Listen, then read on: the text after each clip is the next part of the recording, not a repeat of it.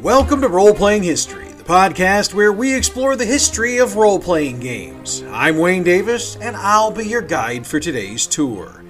Episode 22 Shadowrun. Now, to this point in the podcast, we've discussed a number of different games. However, one game we haven't expanded on yet is one of my personal favorites Shadowrun.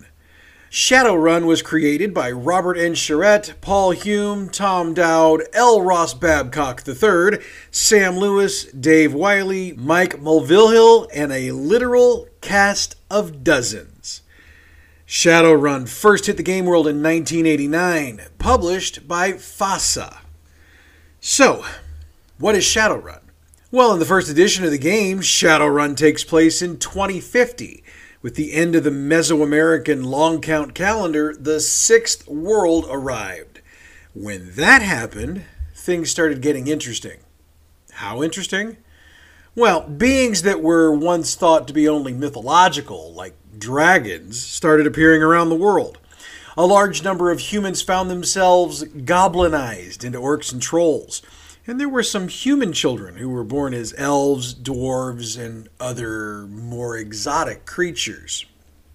In North America, indigenous peoples found that their traditional ceremonies allowed them to take command of very powerful spirits, and the ghost dance movement provided rituals that allowed them to take control of most of the western United States and Canada. As a de facto payback for how bad they'd been disrespected over the centuries, they formed a federation of Native American nations and formalized their control over the lands they took.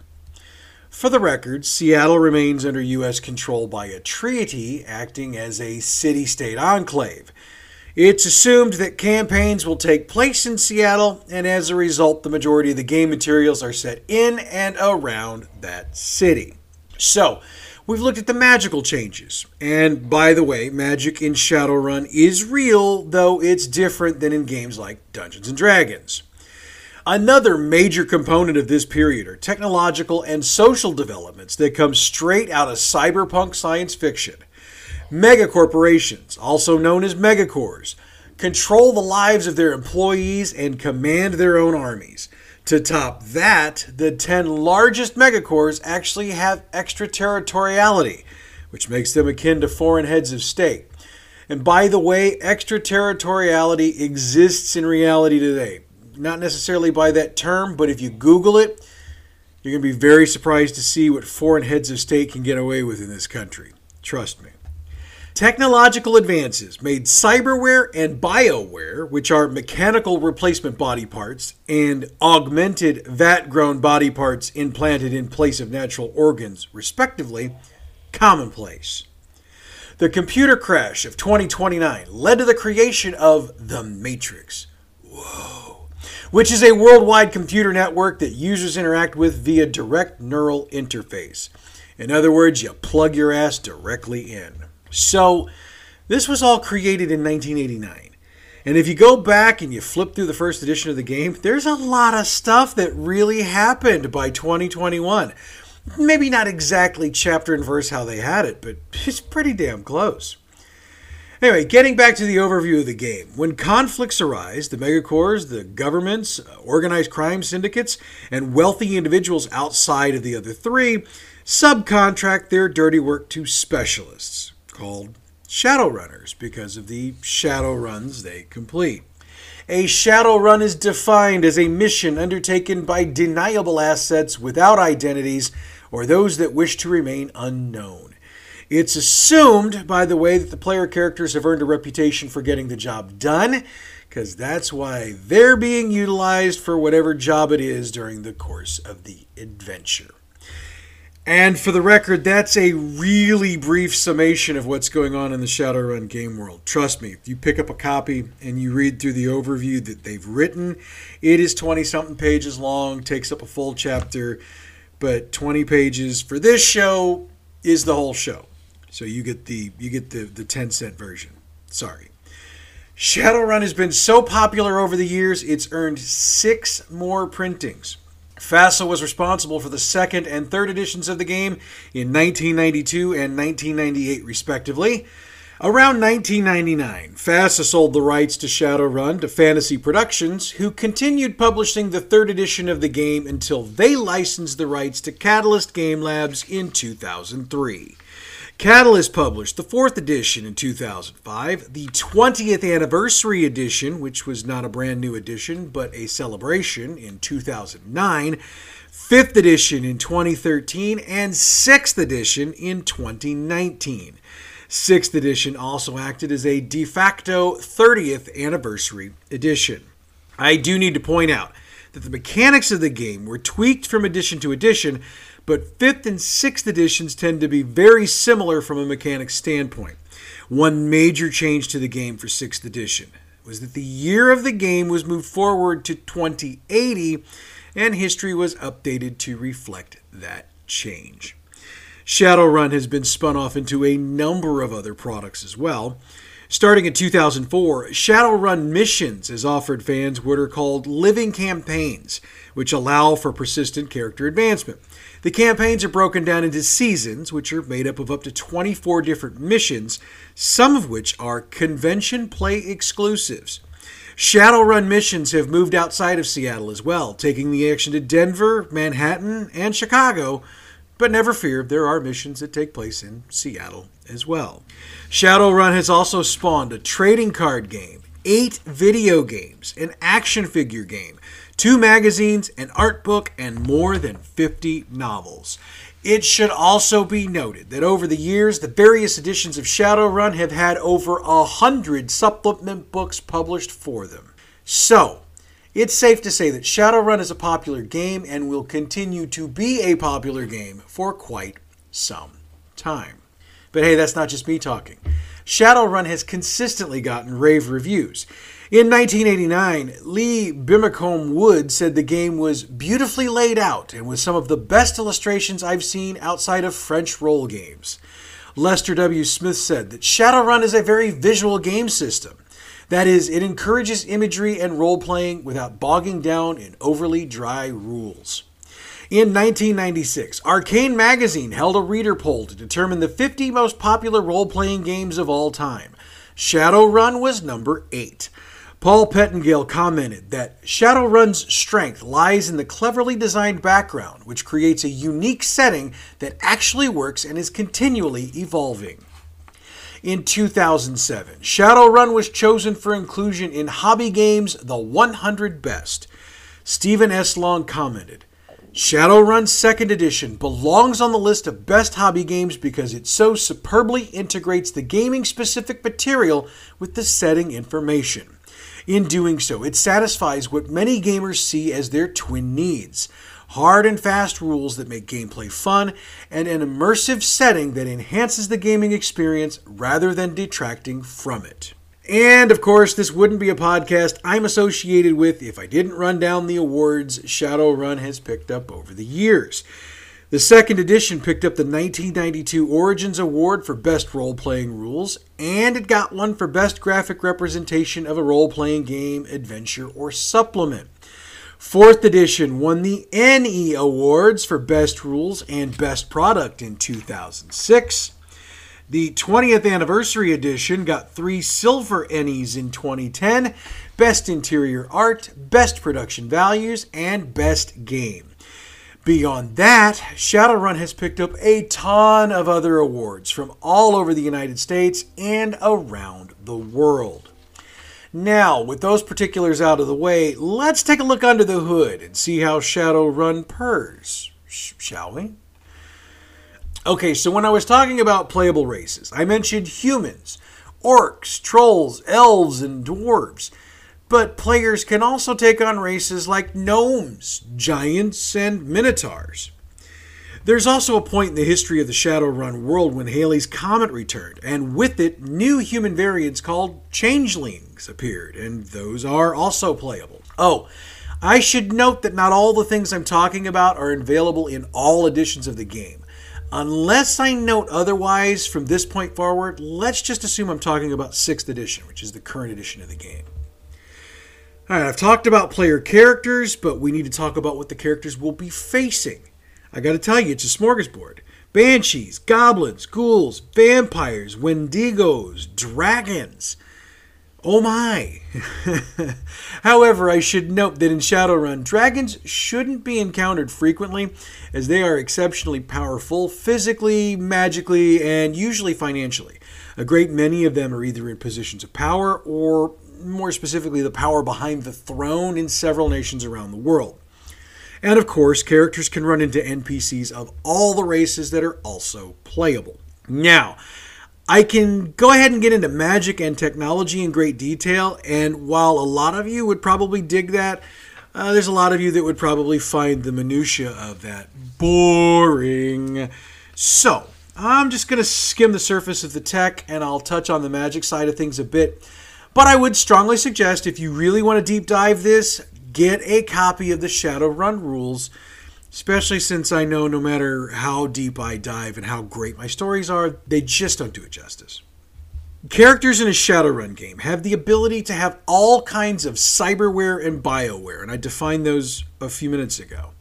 In fact, there are types of both that, as you would expect, provide positive advantages to various statistics and actions throughout the game. However, there are also some character types that strongly encourage players to avoid cyberware and bioware. And the game itself is kind of designed to discourage putting in too much of that stuff because basically the player risks losing humanity if they overload themselves on on the artificial stuff. The levels of technology in this game, especially as it pertains to the Matrix itself, is amazing. If you've seen the movie Free Guy, you got a bit of an idea about how the Matrix works in Shadowrun. Though, yeah, I totally acknowledge it's not a one to one, but it can at least give you a, a little bit of a, of a visual observation of it. But it's just the the beginning. The movie The Matrix kind of actually doesn't do a bad job either. If you want to get a little old school and go back and see that. Whoa. There are also character types in Shadowrun that focus particularly on countering the technology, Deckers, and Riggers. The Riggers focus more on using technology to control various vehicles and drones remotely, and they do that with their mind, while the Deckers use tech to basically cut their way through systems they shouldn't be in. They were originally called Deckers, then they were changed to Hackers, but they've since been changed back to Deckers again. Magic in Shadowrun is performed by those who are deemed to be awakened. Practitioners can cast spells, summon spirits, and create magical artifacts called foci. They follow traditions that dictate how they understand magic.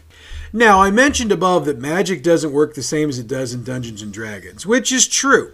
However, if you go through the system with a fine toothed comb, you will see a lot of similarities. However, I would argue that this is because there are only so many ways you can do magic. I mean, whether you call him Gandalf, Harry Potter, or Grogu, to some extent there's a similar type of magic involved. And yes, I just insinuated that the Force is a type of magic. It's my opinion. You're welcome to disagree with me, but let's move on. All right, let's take a look at the rest of the character archetypes available in the game. I mentioned the Deckers, the Riggers, and the Magicians.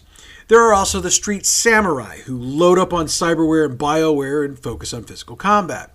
The Faces, who are, as you would expect, the face of the runner team, therefore being the one who handles negotiations and other contacts for the team. I should also note that the magician types are broken down into subgroups as well, each with its own focus.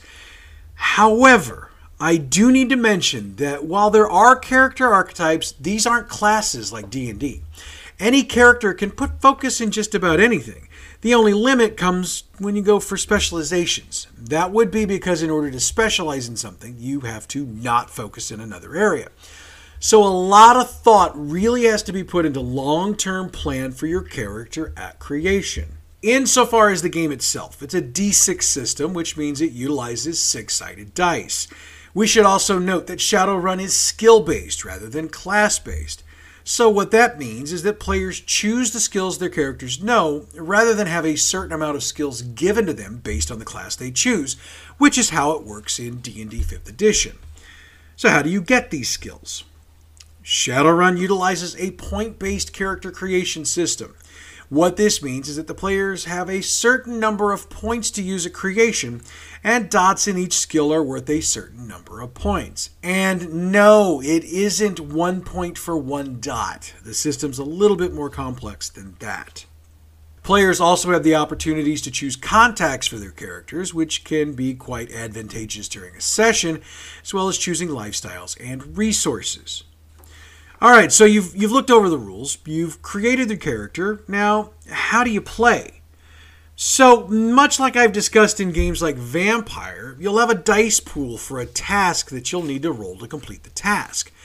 For example, you might be told by your GM to roll dexterity plus athletics to accomplish that task. So you'd roll a number of dice equal to the number of dots in those two categories. At the same time, the GM will give you a threshold, or a number of successes that you'll need to accomplish the task. When you roll your dice, anything that's a 5 or better is a success. So as long as you have enough to make the threshold, you've succeeded. If you have more than the threshold, you get an extraordinary performance, and there are rules that cover that. However, if you have more than half the dice rolled turn up as ones, that is a glitch, and that is always a bad thing. All right, so let me take the theory and put it into practice for you here. Using my above example, let's say I've got three dots in dexterity, two dots in athletics. That means I'm rolling five dice. The GM tells me the threshold for my check is two, so that means I need two successes. So my roll turns up a five and a six with two twos and a three. That's a success since my two top dice met the threshold. So the GM would tell me what happened, and we would move on from there. That's simple. Lather, rinse, repeat. One more thing I need to mention about the game is its use of essence, karma, and edge. Essence is, as you would expect, a measuring of a living being's life force. Cyberware, bioware, and other things in the game can damage your essence, which is why characters shouldn't go all cyber. Now, there are some things that allow characters to survive with an essence below zero, but again, this is not encouraged. Karma and Edge are eh, essentially the same thing. It was all karma up to 4th edition. Then Edge was brought into the equation. Karma points are awarded to players by the GM for play as the game progresses, and karma is what allows players to improve their characters. Also, karma can be utilized to purchase extra dice for rolls. Now, in 4th edition, Edge was added as an attribute to be selected for a character, and it acts kind of like the karma pool once did, insofar as uh, getting extra dice and those kinds of things. Look, I get that might be confusing. Just understand this. You need karma if you want to improve your character, so being a good player in your game is exceptionally important. So, in a nutshell, that's Shadowrun. As I mentioned up front, 6th edition Shadowrun is available now wherever you buy your gaming stuff, including your friendly local neighborhood game shop. So if you're interested, drop in and pick it up. And with that, we've come to the end of today's tour. However, we're not quite done with the show yet. There's been something that's come out over the past week or so, and I would normally just cut a YouTube video to discuss it, but with time for recording at a premium for me these days, I decided I was going to cover this on today's podcast. So, you may be aware of the report of the leak of information about some Twitch performers. For those of you who aren't, about a week or so ago, reports started coming out all over the internet that somebody got a hold of information about a number of the Twitch content providers. This information also included how much money they've made from their Twitch programming. Now, you might be saying, so what? What's that got to do with role playing games? That is a good question and a valid question. Well, it just so happens that the top earner on the list of released channels was Critical Role. Again, for those not in the know, Critical Role is a live play D&D game that's streamed every Thursday night on Twitch. In fact, as this episode drops, the first episode of the new campaign just dropped last night. Anyway, it was reported that from August of 2019 to October of this year, Critical Role made about $9.6 million off their Twitch channel. Again, many of you might be saying, so what? And I would agree. But you know the internet and social media. There are those who have absolutely lost their shit over this revelation, and they've been hating all over Critical Role since the leak was reported. So, what the hell are they so upset about? Well, look, here's my two cents on this, and I'll note there are a lot of folks out there on the web that have similar opinions. I think there's a certain portion of folks out there who had it in their minds that Critical Role was supposed to be some sort of free gift to those who chose to watch the show.